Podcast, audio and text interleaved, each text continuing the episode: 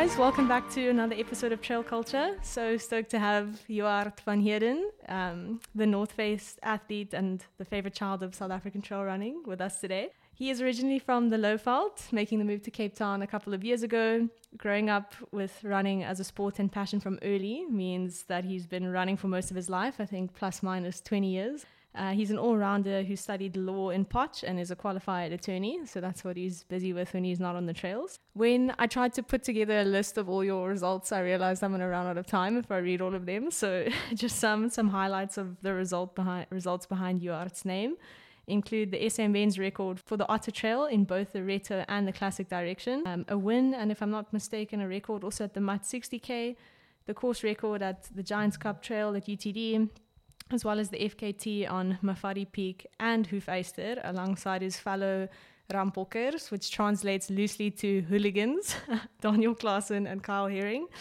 And Johardt has just returned from a racing season in Europe he had some great results and some tough days out in the mountain. And he is busy prepping for Otter, which is just a few days away. Welcome, Johardt. Hi, Emily. Uh, thanks for having me. Um, looking forward to our chat and sharing some insight into what's going on in my mind. Awesome. Yo, I'm so happy to have you. You are our first kind of topic. I was like, you're a homemade trail runner. Doing a little bit of research, I get that the family vibe is strong. And your dad, Ari, was your first coach, track and cross country. And there seems to be a large group of Van Heerden siblings that are all, I don't know who's faster than who, brothers and a sister. Um, but yeah, chat to us a little bit about your, your background growing up with a dad who he taught you everything he knew and with a bunch of competitive siblings. Uh, yes, um, thank you for that question. Um, it's interesting. I think from since I could remember, uh, we basically start. I started training when I was six years old, and my dad being um, our first coach. I'm one of five siblings, so um, I remember some of my first memories of, of, of training is doing track workouts when my, my dad is near and we always used to hate it when he comes to workouts because we knew we had to train extra hard. Um, he came out of a typical military um, background so um, go hard or go home um, attitude towards training. Um, yeah he basically started training quite late in his life. Um, I think only Matric, one of his stories that he told us is in Matric, he, him and a mate wanted to do um, inter and they started training in the evenings at 8 o'clock so that their friends couldn't see. Um, and they used to train 18 minutes each night and they thought that was world class training. Um, but he made a lot of progress in a very short time and he he was meticulous with his training logs, and still some of my best memories is reading some of his old training blogs. Um, he used to train very hard. I think that typical 1980s golden age of South African athletics, where um, they filled out stadiums 20, 20 to 30,000 people at an athletics meet. Um, yeah, it was the golden years of, of athletics in South Africa. And looking back at some of the workouts that he's done uh, is truly inspiring. And he's still having a big impact in my running career and making some suggestions. And um, I'm taking it to heart. And sometimes he can be. He can criticize, but I know it comes out of a good place, and I know he wants the best for us. Um, and I truly appreciate his insight in our in our training and growing up and nurturing us to become the athletes that we are today. So yes, I've got three brothers and one sister, and um, all of them run from being more serious athletes to being more novices, but we all enjoy and love training and moving around three of them have has done Otter to give you a little bit of a, an idea. They have done Skyrun, so they do some trail running. And yes, we come from a typical track and field background. Nice. growing up doing cross country and athletics and basically all sports in, in school. And then um, started to move into the trail trail running space when when we all read Born to Run. I remember back in 2011, I was matric. My brother gave me this book and he said, "This will wow, look at this," and we all bought ourselves barefoot shoes. I bought myself a pair of New Balance Minimus shoes, and I ran 3,000 kilometers in one pair. Wow. Um, was truly hooked, and I think my my dad, yeah, with that fatherly knowledge, basically just said, "This is a fad, and it will pass." It will fade, yeah. and we thought he was out of his mind and he didn't read the book and everything and he eventually read the book and he said he's standing at his point he he's convinced that it will it's just a phase um, and like a true prophet he was correct That's so cool, Johardt. I think what you said now about you guys, some are novices, some are more um, elite. I think your guys' standard of novice in your family would be a nightmare for most people. Or I can imagine your guys' family holidays, somebody new joins, everybody wakes up for a, a 5K or a trail run, and it's just, uh, yeah, ends up being a massive long run, I can imagine. you are joking now but it's actually true Do you guys have a disclaimer when friends join you on holiday? You should tell them. yeah there's no no sleeping in we all go Sumay my wife's uh, pilates instructor so now these days we are all injured and old so we rather do pilates in the mornings and go and run in the afternoon compared to running twice when i was younger You are so. I mean, you've been running. I think now I saw for almost twenty years. Uh, so I, I wrote down here you would have had a training shift over ten years, but let's just double that and, and talk about. Well, we're not going to cover twenty years. Uh, I think in one one episode, but it sounds like I mean you've had multiple coaches. You've got kind of different streams of knowledge coming in. You're well read yourself. You're a coach yourself now alongside Louis. Um, and you guys have established Vertco, which is awesome, and more on that a little bit later. But I think specifically in the last two years, or we can call it the last two racing seasons, you've seen quite a lot of change. You've spent quite a lot of time in Europe, um, and you've had great international experience, and you've also done some awesome fast racing and risk taking on SA soil. Um, so, yeah, what would you say has changed the most for you training wise, if anything, in the in the last two years? Wow, tough question. Um, and I think there's a lot to go into. Um, I think coming from a typical track and field background, you grow up doing a lot of VO2 max sessions, shorter interval sessions, um, basically three times a week, just doing a lot of track track work, um, some short intervals, um, some tempo runs, but all of it is all the sessions were close to your top end speed and were quick. I remember I started training really seriously when I was in my matric year for cross country, cross country season. Before that, I was training, but never so seriously. And from there on, started to to make the change to to start running more miles, reading all the coaches, the Arthur Lydiard's, the hundred mile principle of trying to run 160 k's a week. Then went to varsity. Um, where everyone's doing a lot of track. I went to Potch. That's one of the reasons going to Potchefstroom. There was a very good middle distance group there, training under John Verster, a very um, a world class coach, um, and he has been coaching a lot of great athletes and getting there and starting to do some serious training and um, got but i always saw myself more uh, inclined to doing more endurance type of training. So I remember back in my third year, I had a stretch of I think 16 weeks or something like that, doing 100 mile weeks uh-huh. in and out and doing three speed sessions a week. Um, in the mix of the 100 mile training. 100%. So, yes, I, I, I always look back on those log books and I think to myself, wow, that was some that was a special time of training. Um, I don't think, unfortunately, with with life now and a lot of things that I'm juggling at the moment, I don't think I can sustain that type of training.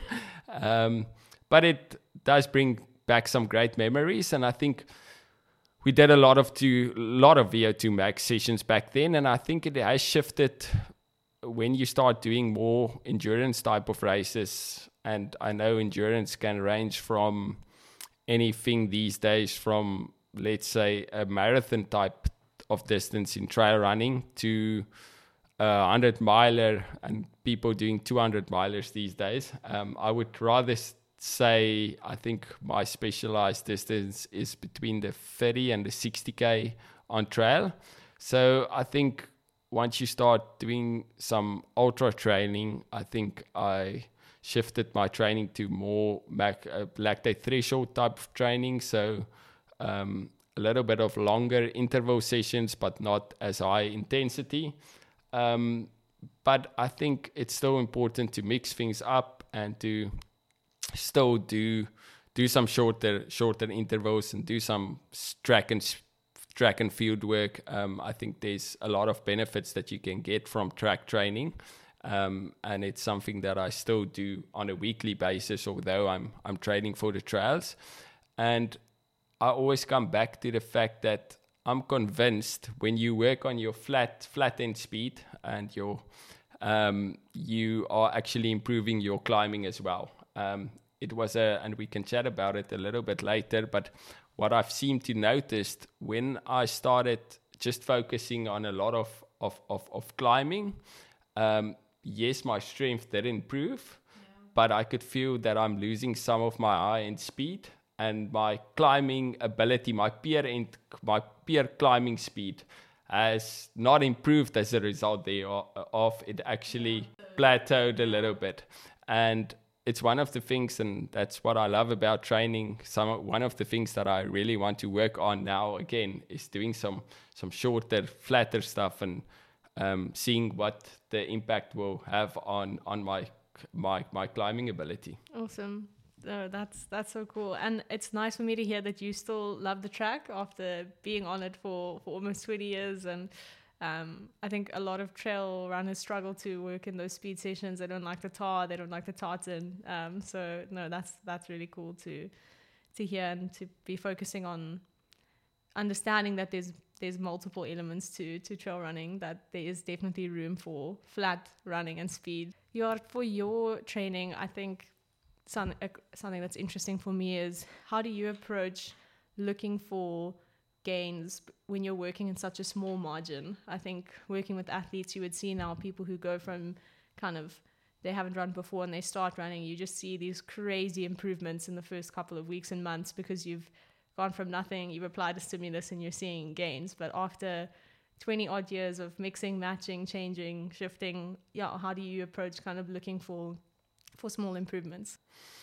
Yes, I think there's a lot of things that you can look to try and improve, and I think the the most fundamental things is obviously trying to get as much sleep as you can, and which is not always possible um, because of, of life getting busy. Um, but it is true you only as good as you recover. I think i think that's super important um, is to try and improve your recovery. Um, i think there's there's always some gains that you can can get there. And then trying to eat, eat healthy um, i think i went through a patch um, that i really struggled with my health especially absorbing nutrients. And after a lot of trial and error um, just saw that I had to make some dietary changes, and I think that was one of the the key areas where I could improve. Um, it's exactly like you say when you have been running for a very long time, it's very difficult to get those marginal gains. Um, so you have to look more realistically and see look to your look to your running career as a more um, rounded approach. Um, and therefore, that was one of the things that I that I really looked into and that I really neglected was my my, my recovery previously and my my training, ach, my eating habits. Um, these days, I actually do think it's important to mix up training quite a lot um, to do a combination of shorter and longer stuff. And to keep it interesting, um, I know there's a lot of athletes that talks about the importance of it, but I think it is very important to to expose yourself to to different stimulus in training, to shorter stuff, quicker stuff, stuff that you not necessarily are is your stronghold. Um, and I think that's one of the exciting things when you start plateauing on on the trail a little bit, you can start try to improve your five or your 10k p- p- uh, speed and um, before you realize you will see the improvements in your trail running again. And I think that's one of the things that I'm actually looking forward to next year is um, doing some more road running and mixing it up. And we can get into that a little bit later on. Um, I saw some exciting updates coming through. I was like, yes. you. And I think that keeps it exciting. That keeps me motivated. Um, and just focusing on the whole process um, is is is is what I think is very important for longevity in the sport. Nice. And in terms of looking at your, I mean, how, how often are you taking a look at your own data? You are, I think sometimes if you're constantly checking on something day to day, especially especially if you're doing like a specific block towards a race, um, we're gonna get more into what you're focusing on now, but your your thresholds, speed, heart rate, things like that? Are you kind of constantly looking at and changing it? Are you running more on feel? Where are you relying on kind of data, and where are you kind of looking at? I need to make this change not because it makes sense in my training log, but because I need a change of scenery. That's a great question, and I think exactly like you now say. Um, I think as anything in life, balance is very important, and the data is going to give you a lot of information and going to give you um, some insight into its the uh, how your body works and reacts and absorbs training. But I think sometimes you have to go with your gut as well, and I think that gut instinct comes with many years of running and a lot of experience. Um, looking back on my training logs, some of my best races came when I least expected it. Um, and some of my worst races also came when I least expected it. So it's not always so clear cut when when training's going well. It automatically translates to to great results. Yeah. Sometimes these results come when you had a break or you were sick or you just came came out of an injury um, and you worked on some different stuff and I think that's yeah. the that's the importance of of doing some strength training as well in in off season or when injured is uh, working on those areas that you usually neglect um, I'm a typical runner, so you can ask us to run three hours, but 15 minutes of strength or uh, stretches are too much. And unfortunately, I have to consciously work on it and tell myself to go and do it. Otherwise, I neglect it very, very quickly. And um, we only tend to do this stuff when we are injured. Yes. And when we run well, we neglect them. And I think there's a there's a big there's a big gap to improve there. Is to to still be disciplined in your in your strength training discipline and your um, stretches and doing the small stuff right. Yeah. I think that's one of the the the areas that's most neglect, ne- neglected, and just that discipline of doing it daily. Um, I've I've heard a gr- great quote about about strength training, and it is it's better to do less more often than more less often. So, for example, it's better to do 15 minutes of strength three times a week than doing 45 minutes of strength for one times a week. Yeah. Um, yeah, so that's awesome. It's nice to hear that that even the the pros are stretching and doing strength. I think um, there's a massive. It's awesome, like how much kind of airtime trail running's getting at the moment. It feels like there's this momentum of people sharing stories. There's a lot of chat about the trails, and I think you see these epic mountain photos, these epic finish line photos, and some cool training pics and it usually looks like fun workouts and I, I hardly ever see somebody make a post about their rolling or their strength probably because they don't want to be doing it so it's nice to hear that that you guys do work on that um, and then you're, I think this is the the part prepping for this.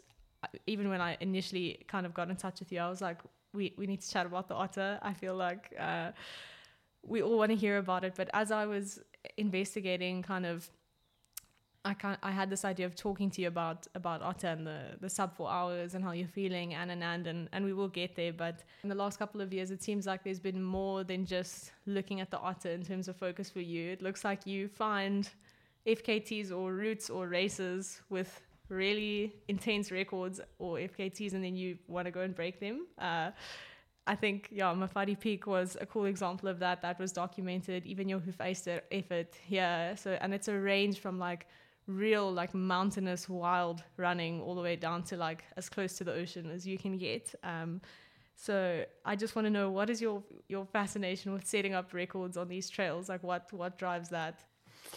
Yes, I think I love the FKT scene um, and the concept of it. I was first introduced to it in 2015. I was in my final year of varsity studying and just before going overseas and representing South Africa at the World Trail Running Champs, um, my brother actually visited the Drakensberg. And there's a peak in the Drakensberg in the Monk's Cowl area called Sterkhorn. Now, Sterkhorn's quite a beast, and um, my brother went hiking there and he told me about this peak, and he thought it would be a cool idea to actually run it as fast as you can. And I had no concept of the Drakensberg. I had no idea what um what's in store for me. And he actually, uh, we went to the Drakensberg, and he he said I must do the FKT. And I remember we arrived there on the, I think on the Sunday, and on the Monday we went to scout the route, and I was blown away by it. Um, I thought it was an easy route, and it was so much different from what I've ever experienced. I I was at that stage I was training in in Pannekoek. That's as, as flat as a pancake. And yeah, I had a 1,500 meter climb in 8 Ks. Um, and I was terrified by it, especially the downhill. And there's some one or two more difficult sections that you really have to be careful. Um, and I went to do it the, the next day. Um, and I love the concept of it. I remember getting myself some bamboo sticks as as as, as hiking sticks to to to run up there, and from that time we actually loved it, and I've gone back to to Mafadi, ach, to to um, one of my my I think one of that's one of my better FKTs is is the Sterkhorn FKT that I eventually I think the first time I went to 16 on it and um, one day when I did not did not expect it I went sub 2 hours and I was super chuffed with that effort and I'm not sure if I can do that again. It was just one of those days that everything clicked. And then I think Mafadi was always one of those in the back of my mind um, that I wanted to do. Um, it's the highest peak in South Africa. It's iconic. Um, it's a cool route. I love the Injisuthi area in the Drakensberg. Um, and we we had a, quite an adventure there. Um, we did it as a as a project for the North Face, and it was myself and two mates and um, my brother and the two mates went there to to shoot the documentary and that whole week we basically just had rain um, there was no sunshine the rivers was flooded um, i eventually had to take a little bit of a longer route um, because I could not cross the first stream. Um, so yeah, that was quite an epic experience. But I loved it. I loved the uh, idea of being out there, pushing pushing your limits. You can do it anytime, um, anywhere, and that was one of my greatest memories. Um, and then. Jonkershoek Hoefyster um, was actually by fluke, and you chatted about the Rampokkers um, just previously, um, and it was interesting how we got that name. And I don't know if I'm allowed to say it, but we actually we're just training in in Jonkershoek, and it was just out of lockdown in 2020. Um, it was crazy times, and um, I had a work permit and I came through to Stellenbosch um, for work. Actually, just mentioned the one day that we should go for the Hoefyster FKT, and Daniel and myself were complete Jonkershoek novices. We had no idea what to expect, and Kyle is Mr. Jonkershoek. It's incredible how smoothly and how quickly he moves over this technical terrain. And he was basically our tour guide. We just hanged on, and we magically went sub eight. I think it was still one of my my greatest memories, mountain memories um, to date. And I think just give us an idea of how difficult it is, like to go sub eight. What are you What are you facing on the Jonkershoek horseshoe? yeah, Jonkershoek horseshoe. I don't think anything can prepare you for that. Um, I think especially that section up towards Haelkop. Um, I think we got to we got to Berg River Neck on four hours, just just under four hours, and we took a five minute break and then just went for it. And at Swartbos, we took a little bit of a break again, and I think it was five hours at Swartbos Kloof. And Daniel and myself saw um, Haelkop just to the to the left of us, and we thought, oh, it's only half an hour to the top of Haelkop. How how wrong were we? Um, I think that that that false summit, you you see the false summit and then you summit and then you just see Haelkop goes on forever. Um, I think, yeah, I remember getting to the top of Haelkop and I had no solid food the whole day. I only had gels oh, with no. me and uh, actually a little bit of purity, oh. baby purity. And I remember getting to the top of Haelkop and I was so hungry I could eat everything. Um, and eventually getting to Stellenboschberg, and we were so tired and completely exhausted. We haven't done much endurance training yeah. through lockdown, so yeah. it was a massive effort. And one of the uh, there was a lady on a group, I think it was a mountain club of SA group. Yes. And one of the ladies said, "Who's these rampokkers on our on our mountains?" And we actually took it as a compliment, and rephrased ourselves or doubted doubt ourselves as the as the rampokkers. Um, we still have a, a rampokker group where we sh- often share some information and we always love la- laugh about the story.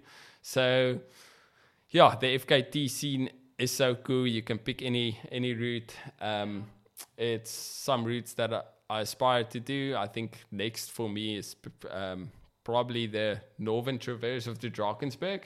Um, so from Sentinel, Witzieshoek car park to um, Cathedral Peak Hotel. I think that's one that I really want to do with my two brothers, but both of them are dads at the moment and they don't sleep and they don't uh, train uh, enough. So one day when when everything aligns we'll go for that when babies become toddlers there'll be a there'll be a gap for you to do that um no that's awesome you are and, and something like uh the the giants cup trail i mean the record that was there you raced alongside your your good friend daniel uh I think you guys even stayed together. I remember bumping into you guys at the spa in in Underberg, and I was like, oh, I think you said, yeah, you, you know, both racing the same distance tomorrow. And then I was like, I wonder what the vibe in the house is going to be like tonight. But I think I saw just such good camaraderie. And then both of you ended up dip, dipping under that, that six hours. But did you make a decision? I mean, you, do you look at like, there's a record on this, I want to see if I can go under, or did it just fit into your, your kind of training plan for the year? Yes, I think it just fit into my training plan for the year. Um, Daniel and myself actually shared the room uh, that previous evening. nice. There was obviously we are good friends, and but we are also rivals. So there's always that little bit of tension between um, being friendly and also being rivals, and you could sense it in the air.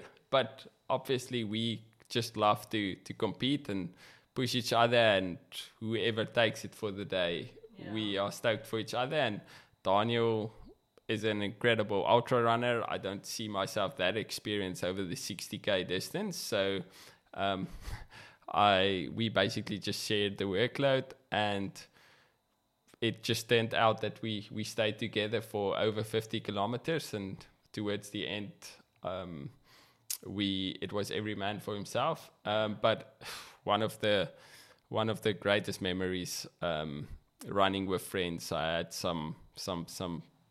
I'm in a very fortunate position where I had some good rivals and friendly friendly rivalries with with some some mates out there, and um, I'm stoked when when I get the win. But I just I'm just as stoked as if they have their day and, and, and take the win. So that's the beautiful thing about our sport is I think that camaraderie is still there, mm. and we can sh- share that passion and that that sense um, to, to to push each other and see what we can do. That's awesome, and I, I think it's a good segue into into chatting about Otter. I read a post that you wrote. I think it was after Otter last year, where you were almost hitting the the wall. You were feeling I think it was just after Oakhurst. I saw you and Kane come running past. Um, I was lucky enough to be on the route at the time, and, and I just thought to myself, like, oh, epic! You guys looked like a team when you came past. It almost looked like you were doing a like a race as a team. You guys versus everyone else, and uh, it seems like he really motivated you through some dark patches, and that he said, uh, "We, you, come on, we need each other." Um, and I think that's so special uh, that you guys both operate at such a high level. You've both got really impressive times on on a route like the Otter and and the Cape Town um, Trail Marathon, but that you can work together like that is cool.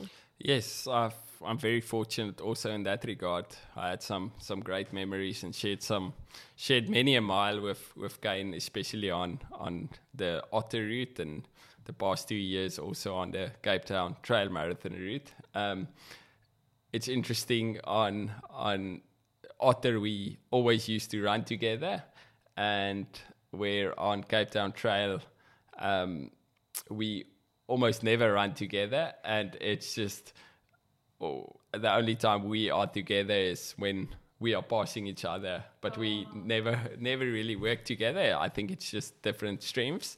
Um, but yeah, in, in Otter last year, um, I ran almost 35 kilometers with with Kane, and I think the previous year we also shared almost 30 kilometers. So we had some some great time out, some great time out there, and we always get that sense that it's going to going to be a good day to to share.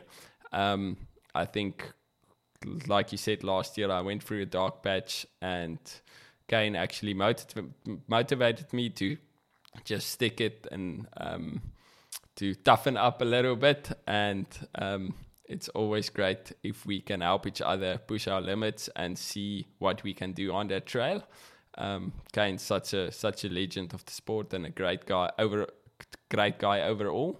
And I have massive respect for him, and I'm sure he has likewise for me. And I think that's special about the camaraderie is we respect each other, um, not only as athletes but also as humans. Um, and then I think we are both curious to see what we can do.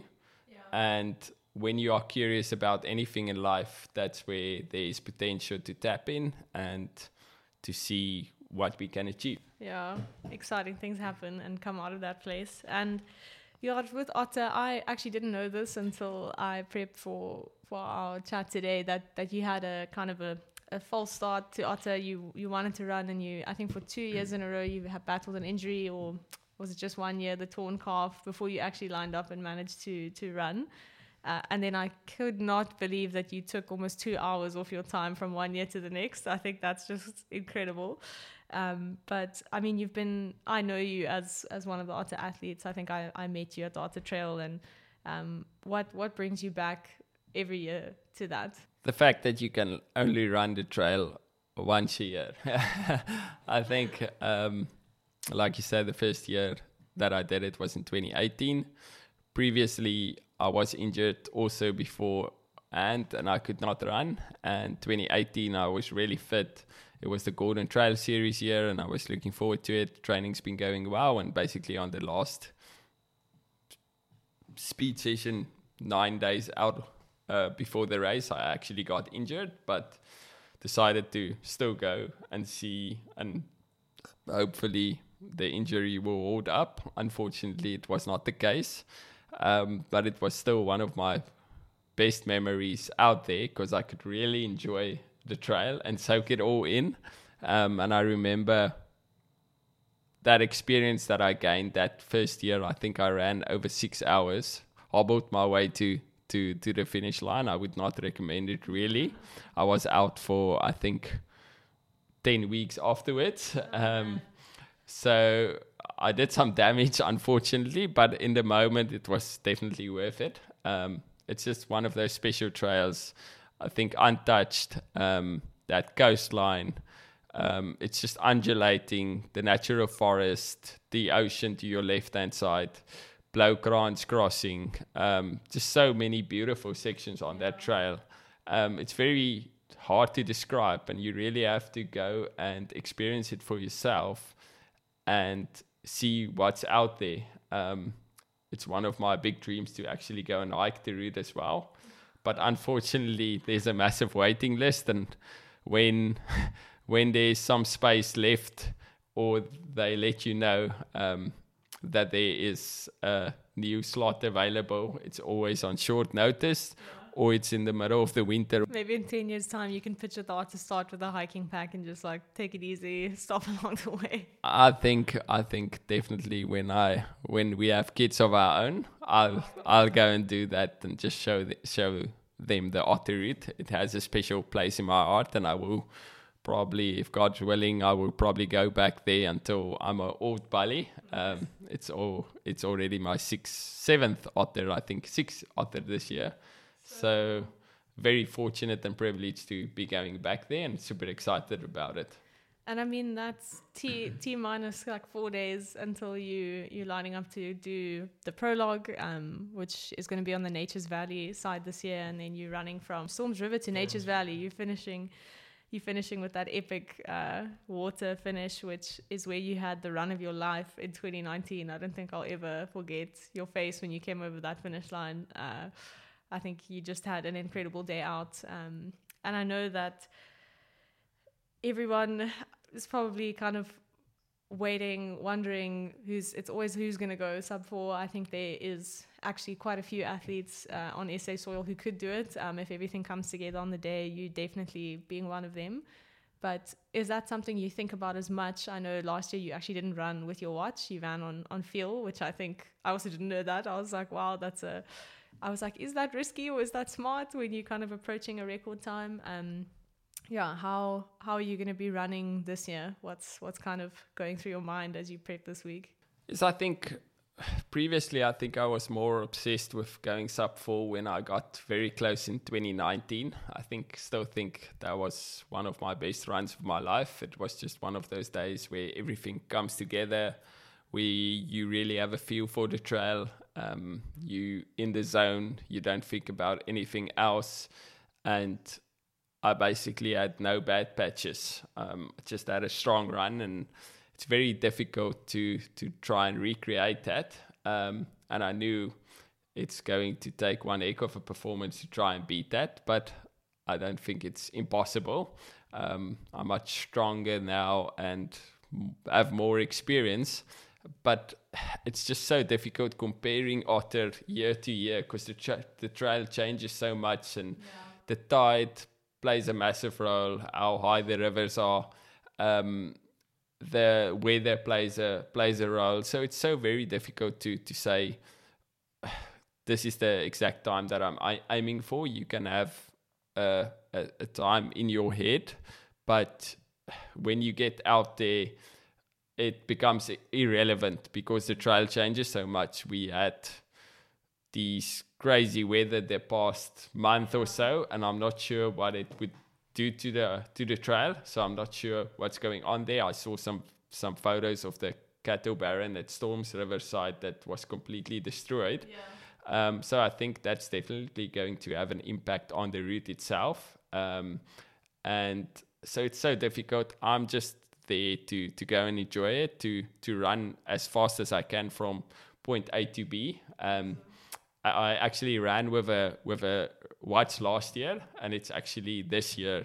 It's the plan to to run without a watch. Okay. Um, so let's see how that, that goes. Um, I think I think getting too obsessed about timing and hitting your splits at each at each um, hut um, can have a negative effect on on your mindset if you don't hit those those splits. So. I actually want to free myself from that mental burden. Yeah, just give just- yourself that time to, yeah. If you if it's not going according to plan, 42 k's is a long way. There's a lot that you can do and pull together. I think, um, even if maybe one section doesn't doesn't go according exactly to plan. and i think even every section differs so much from the from the next one. Um i think for example the one between storms river and Ngubu are so technical and then from andre out towards nature's valley is so quick. And then you have the sections in between which is there's some fast sections some slower sections. Um, so it's so difficult to say what you, you will do in uh, on the day. Um, so i'm just going to go out there see what my body can give me and hopefully we can get a few guys to push each other and then there's a lot of potential and if it's not me and it's someone else i'm just going to be as stoked for them as it as i am for myself That's awesome, you are. And and what is your favorite section of the the Otter Trail? Do you like swimming? Do you like that low cross crossing? favorite section of the otter trail probably the last kilometer. Um, yeah it's it's difficult to say. I think probably between the most difficult section i would say is on the otter direction. It's probably be, between manchi point and andre um, that section towards Bloukrans is quite difficult. There's a lot of um, sections on on some of the technical um, rocks that that's very slow, and you are quite tired by that time. And then you go through Bloukrans, and then the section between Bloukrans and Andre. It's a short section. It's only two or three kilometers, but it's just so rough and just where it comes in the in the race. And I think if you can can hold it together there, you're setting yourself up for uh, for a strong finish. Um, so I know that's that's a that's a crux section. So I would say probably that section. Let me say that's the that's my fa- favorite section, so that I can probably that I can hopefully overment override my mental mental block against it. It's gonna serve you well in a couple of days' time. Um, that's so cool. Yeah, it's nice to hear that you still have a love just for the trail. It's not just about the time. I mean, it's a beautiful place. Uh, yeah, um, the Otter Trail. Every every single time I see somebody finish who's done it for the first time, they, they it's always just like wow. Even if the day out was hard, it's like it was worth it. Um, the pain was was worth it. So that's so cool.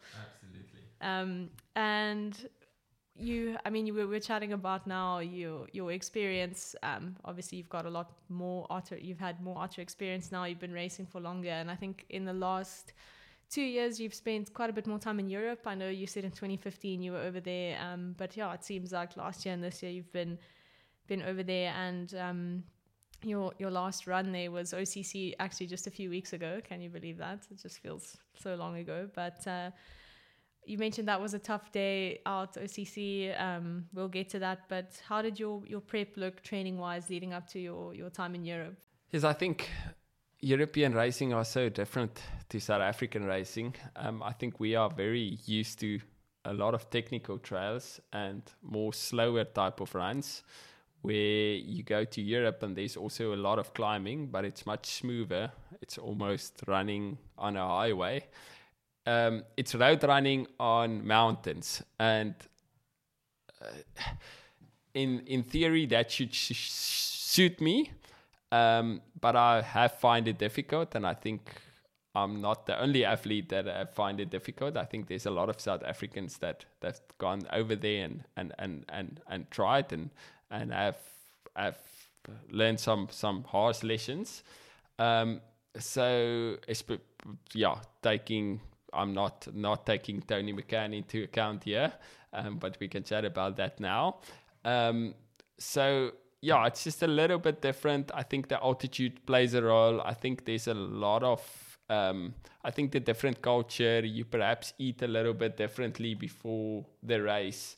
Um, I think there is probably a little bit of racing anxiety going into a race like that um, because there's a lot of good athletes that's very very good and experienced on the on that type of terrain.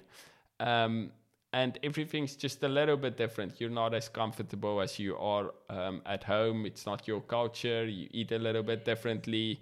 You perhaps don't sleep that well. It's a long travel. So I think that that all plays a role in in in your preparation. Um, but that being said, um, my preparation leading up to OCC have, has been great. Um, and I could not ask for a better preparation. I was really hitting my splits, I was hitting the workouts.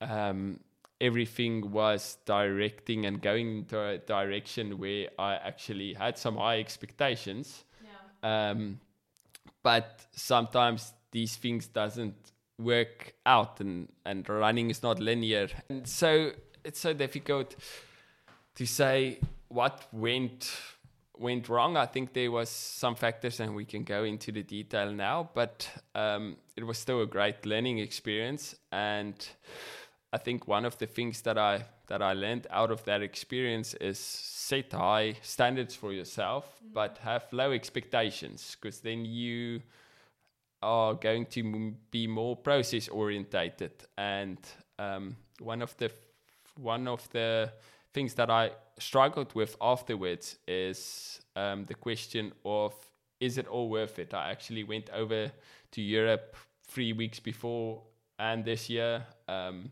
in South Africa, it's still a growing sport, so most of it was self funded. I had to take off work.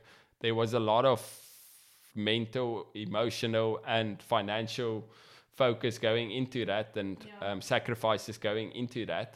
And then it's difficult when these things doesn't work out like the way you wanted to. Um, and I really struggled with that afterwards. I think that was the biggest thing that I had to to work through. And I have a uh, I have a great friend, and we actually had a discussion about it. And I asked him, "Is the sacrifices worth it?" Yeah. And he just asked uh, asked me a question almost in the line of imagine yourself 50 years from now on and you're sitting there in the old age home and you're sitting on on the stoop and thinking back over your life and thinking that you have made some sacrifices and perhaps you have failed but you're not going to have any regrets about making those sacrifices. Rather have rather be content that you that you put in the effort and gone to those extremes that you tried and gone to those extremes to try and give yourself the best ability and, and chance to, to, to make a success of it mm. than having the regret of not trying at all. And I think that was significant. When he said that, um, it was as if a light switched in my head and it just changed my whole perspective on it. And looking back to it now, um, it's not something that I regret. Regret. Um, it's something that I'm extremely grateful for, and I always see things in perspective. So, although I had, did not have the day that I wanted it to have out there, um, I still had the had the chance to run 50 kilometers through the Swiss and French Alps, and it's not something that um, everyone can do and has the the chance to do. So I'm so grateful for that opportunity, and I think sometimes we learn more out of our failures, and not that it's a failure in the sense that it was a disaster, but just I had some I, I had higher expectations um, for for the result. Um, but definitely worth it and so grateful for having that experience.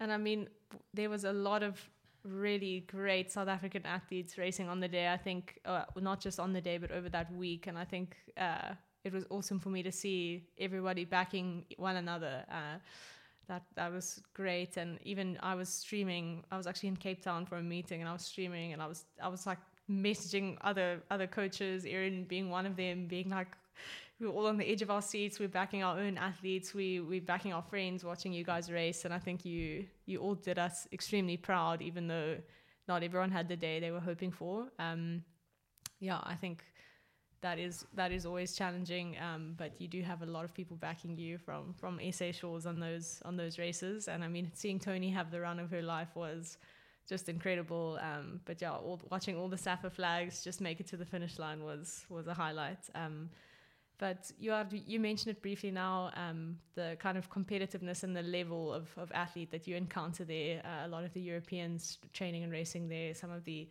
the Americans, and uh, kind of I'm sure there's people from other places that are also strong athletes, but it seems like there's more of a move to not only be dialed in from a physical perspective it's like mentally you need to be totally like focused and show up on the day just because the level of competition is so high i mean that's me looking in from the outside. Any comment on that?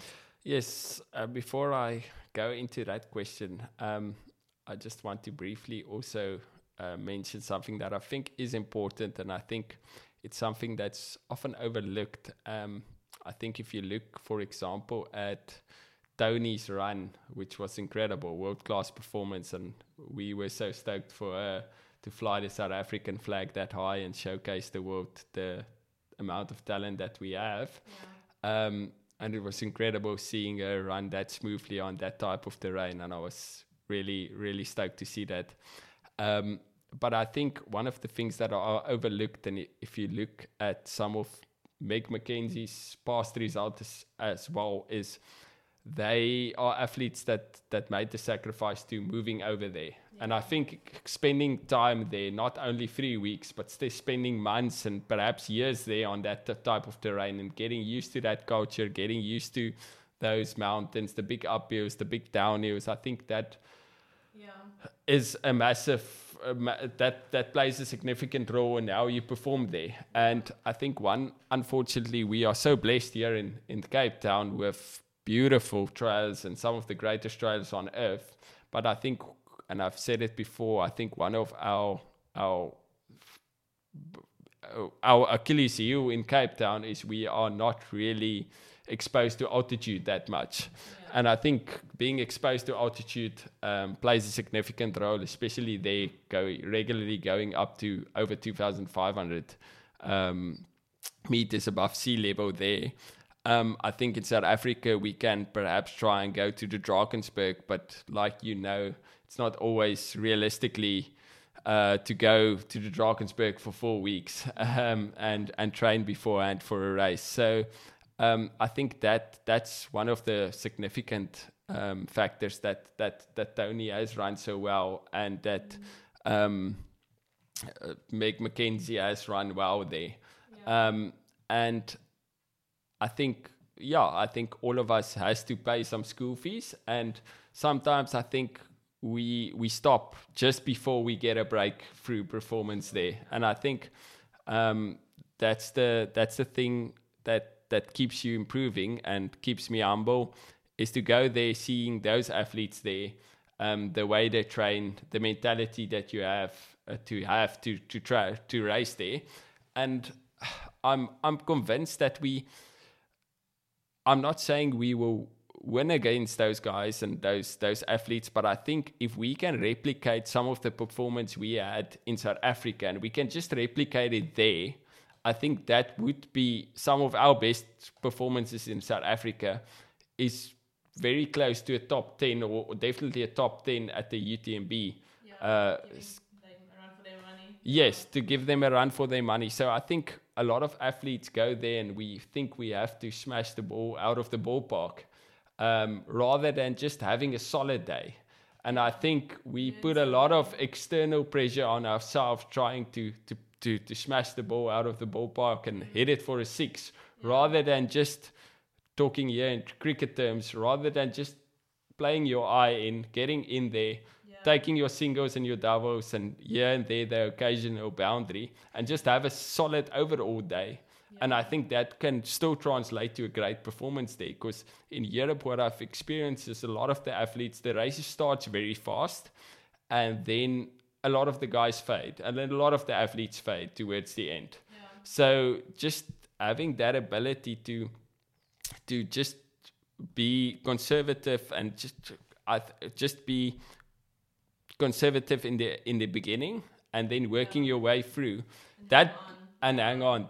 That being said, I think there is definitely um, some room for improvement where we can we can definitely um, try and be more aggressive as well. Um, so it's a very difficult balance between aggressive and going out and, and, and being conservative at the same time. And I think knowing, I mean, knowing those routes, um, like you probably got there, you maybe did a few recce's, but you you didn't know the routes like the back of your hand. It's not like here. I mean, the Cape Town Marathon course, you're probably like you could talk us through every single kilometer of that course. Uh, so I'm sure like that that would play a role. And then knowing your competition, I mean, with going out too hard, when to race aggressively, when not, you get a feel for the race strategies of, of the kind of the field around you and every now and again there's a wild card which always makes makes it interesting. Somebody new or, or somebody we haven't seen in a while. So i'm sure that plays a massive role as well in your guys prep. I think you hit the nail right there on. Um, exactly like you said i think in south africa we are used to knowing the competition starting a bit more conservatively and then working our way into the race where these races start fast and you mm-hmm almost out of your comfort zone from the start. And I think that's one of the things that I actually want to to train differently is to to do some of my longer runs and to do the first half an hour almost at race pace and then settling into your run. Yeah. Where areas usually we do our training, our long runs, we start easy and we work into it. Yes. I think that is some of the changes that I would do in in in the future and change in the future. Um, and then just being mentally prepared, like you say, I think that is one of the aspects that we neglect a lot. Um, and then just staying in the moment. I think um, when things start to go go in the wrong direction or the direction, the opposite direction that we wish it it would have gone, we tend time tends to go very fast, and uh, you almost lose that ability of just being in the moment. And um, all those negative thoughts come flooding into your mind and then it's basically over. So just staying calm staying collective and doing some mental prep um, beforehand but also not overthinking it it. Yeah.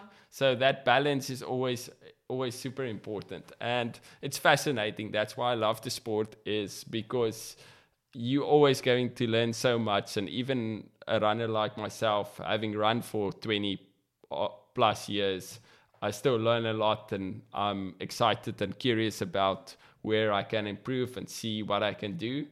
And it keeps me humble and it keeps me excited and yeah, it keeps me motivated to try and improve. And your OCC, I mean that that route. What was the highlight on the day for you? I know we've spoken quite a lot about the tough day out, but I mean the views just looked incredible. But was there anything that really was a highlight? Like you said, the views are incredible. Running through Switzerland and France is with massive views of of the Mont Blanc massif just in front of you and having these big mountains and feeling so small. But I must definitely say the atmosphere is unlike anything you have experienced in your life. Um, running through all those towns, running through each checkpoints, there was so many people. Um, you could just hear them. The support were incredible all over the route. Um, I just enjoyed every every second of it. Although I had some tough times out there, I could not get over the fact that that I'm actually running in OCC in one of the UTMB races, a dream basically that I've been dreaming about for the past 10 years. And here I'm actually doing it.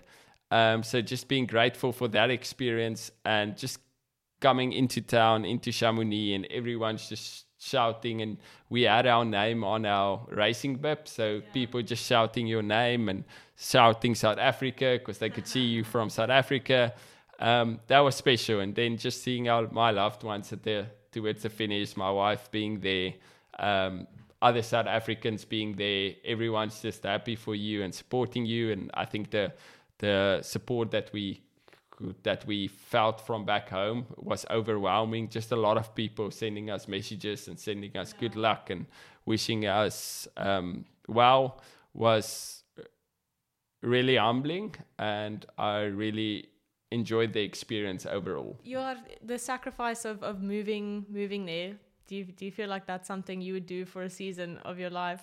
Is it something you're thinking about? That's a great question, and um, Sumaya and myself have chatted about it quite a lot. Um, I think if you have asked the question five years ago, I would have done it.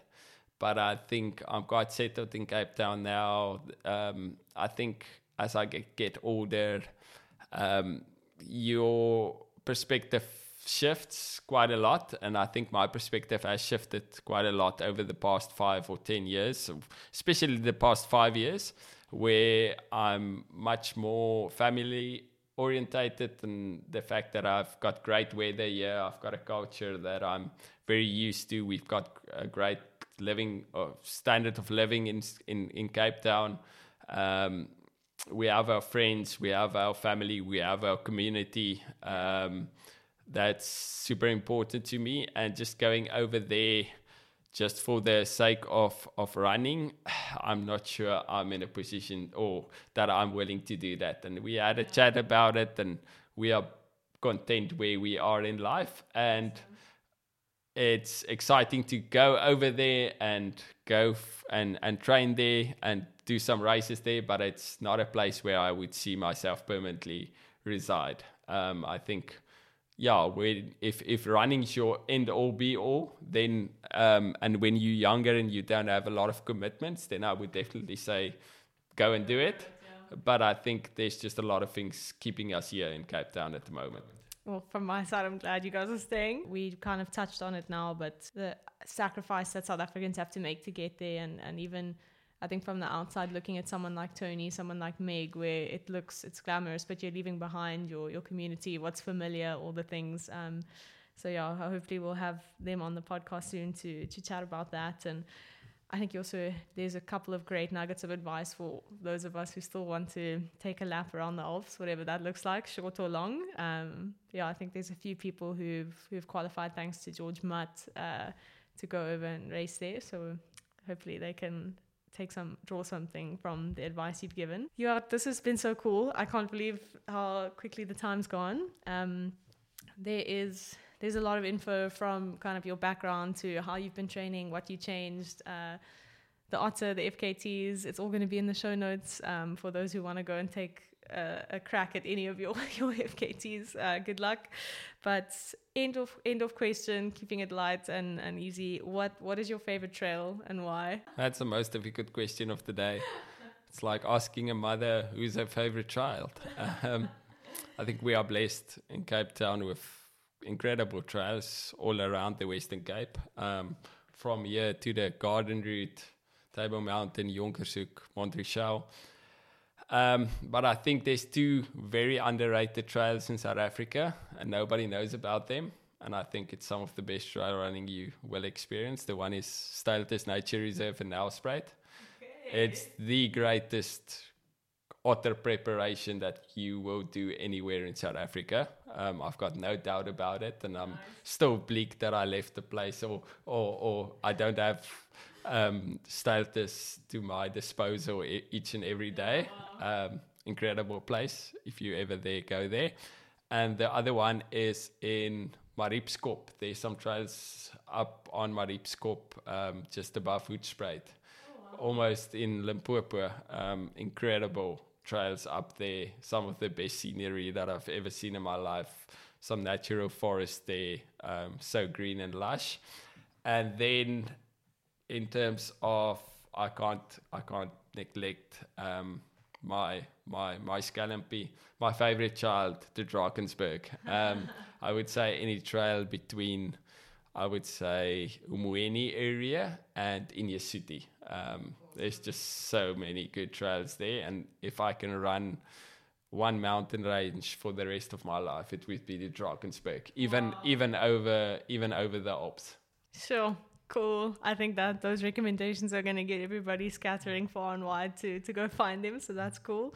Um, and Johardt, where where can we find you? I mean, uh, you don't strike me as someone who spends a lot of time on Instagram, but uh, I know you have a profile. I got a whole lot of info from there. But social media, I mean, Vert Vertco, where can we find you guys? You can find me on on Facebook, Johardt van Heerden, and uh, Instagram at Johardt van Heerden. Then I also have a coaching page, um, Instagram at Vertco, um, that I do that I'm doing some some coaching with with a great friend of mine, Louis Legranci. Um, but yes, I'm not the greatest fan of, of social media, and you don't see me posting that often. But here and there, I've got some snippets to to share with people. Awesome, so cool. Yeah, thanks for joining us, and um, we'll we'll check in again after after Otter after the next little season, and we'll definitely have you back before Boston Marathon. That's something we actually didn't chat about, but the 2024 season is going to look nice and fast for you. Thanks for having me, Emily. Really enjoyed the show.